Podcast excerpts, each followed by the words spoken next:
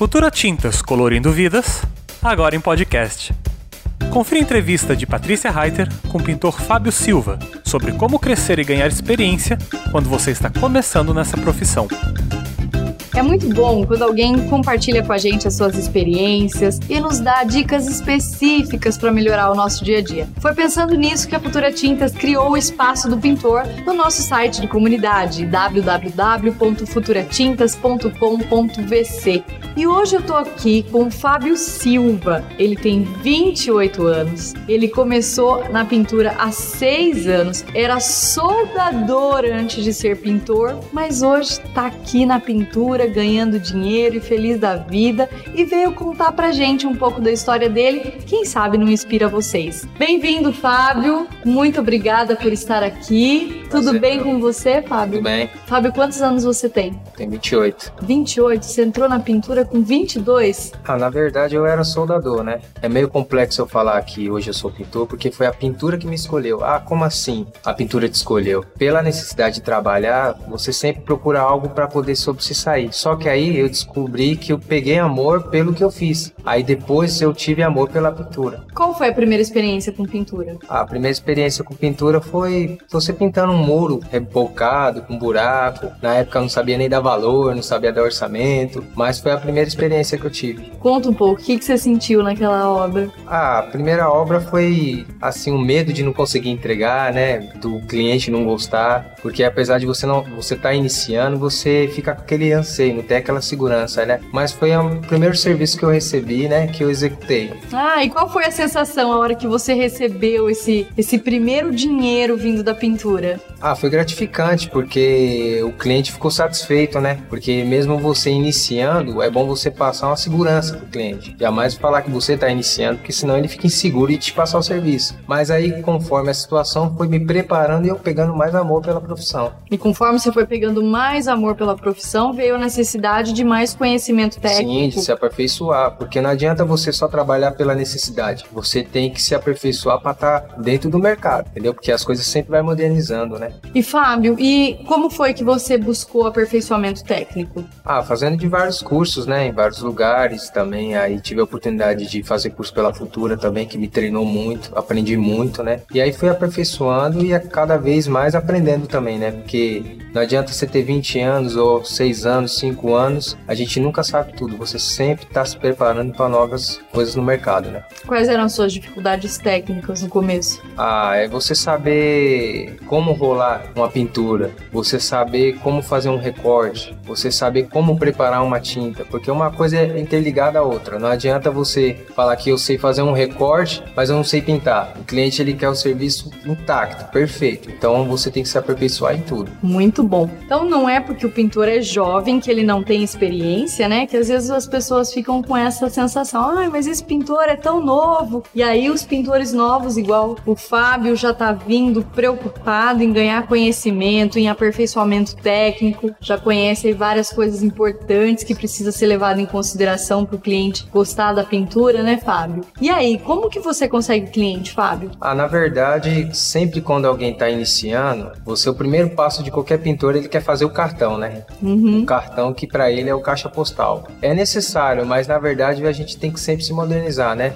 Através de e-mail, através de, de Face, né? Você sempre tá por dentro do mercado, porque tudo faz com que você facilite para pegar um serviço, né? Porque a gente, como as coisas estão tá modernas, a gente tem que se modernizar também, né? E o boca a boca funciona? Funciona, mas eu acredito que a indicação e você se está no mercado, igual eu falei, você se atualizando no, nos sites, você se programando para divulgar o seu trabalho, eu acredito que dá muito mais certo e mais fruto. E você pede indicação para o seu cliente? Na verdade, eu não peço por um seguinte, porque eu acredito que um trabalho bem feito, ele gera indicação. Ele gera indicação. Então, a partir do momento que você pisa na casa do cliente e você passa uma posição que você é profissional, já começa na forma que você vai preparar a casa dele. Ali já não precisa nem você ganhar ele, ele está vendo você, você já está ganhando antes de executar o serviço. Pelo menos a, a forma que eu penso. Você está certíssimo, Fábio. O modo como você se comporta desde a visita técnica já conta para a indicação daquele cliente. Se você chega bem vestido, se você não atrasa, as perguntas que você faz para o seu cliente na primeira visita já mostra assim, nossa, esse cara sabe do que ele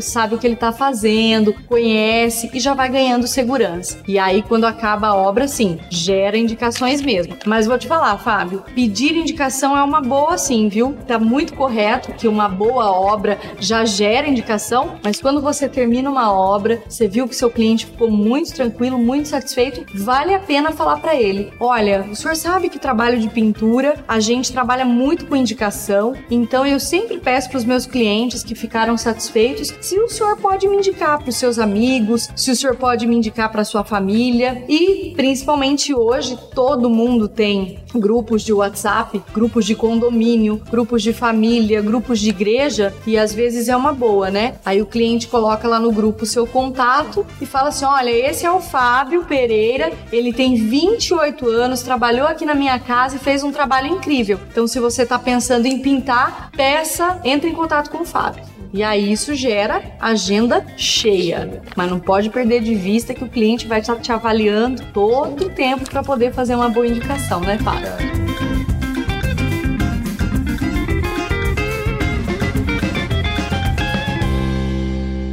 Você está escutando o podcast da Futura Tintas. Conheça mais sobre a Universidade Futura do Pintor em futuratintas.com.br/universidade.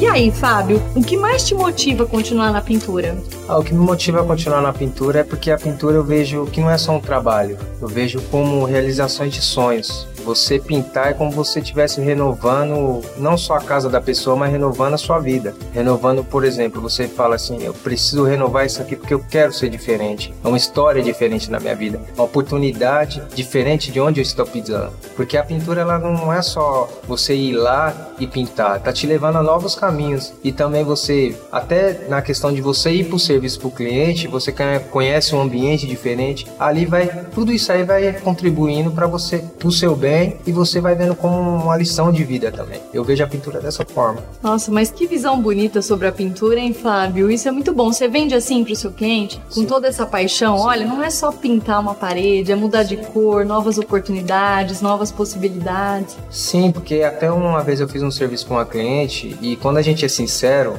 por mais que você tenta é, disfarçar, uma vez uma cliente chegou e falou para mim assim, é, você faz com amor o que você faz, né? Então quer dizer, a sinceridade, o amor que eu tenho em fazer o que eu faço, aquilo ali conseguiu passar para ela. Então, para mim foi mais válido que eu ter orçado o orçamento do serviço ou eu ter executado o serviço, que o que é gratificante para o pintor é duas coisas: é você fazer com amor o que você faz e o cliente está super satisfeito com o seu serviço entregue. O dinheiro ou é você receber a consequência do trabalho. É consequência do trabalho, mas fazer com amor importa Sim, muito, né? Muito. E ser reconhecido por isso é, uma, é principal, né? A cliente falar, olha, eu tô vendo que você faz com amor. E, e, a pintura mexe muito. A gente, eu converso tanto com tantos pintores aqui e é incrível. Eles colocam o coração na ponta da trincha mesmo para fazer a entrega. É, Fábio, você aconselharia outros jovens a iniciarem na profissão da pintura?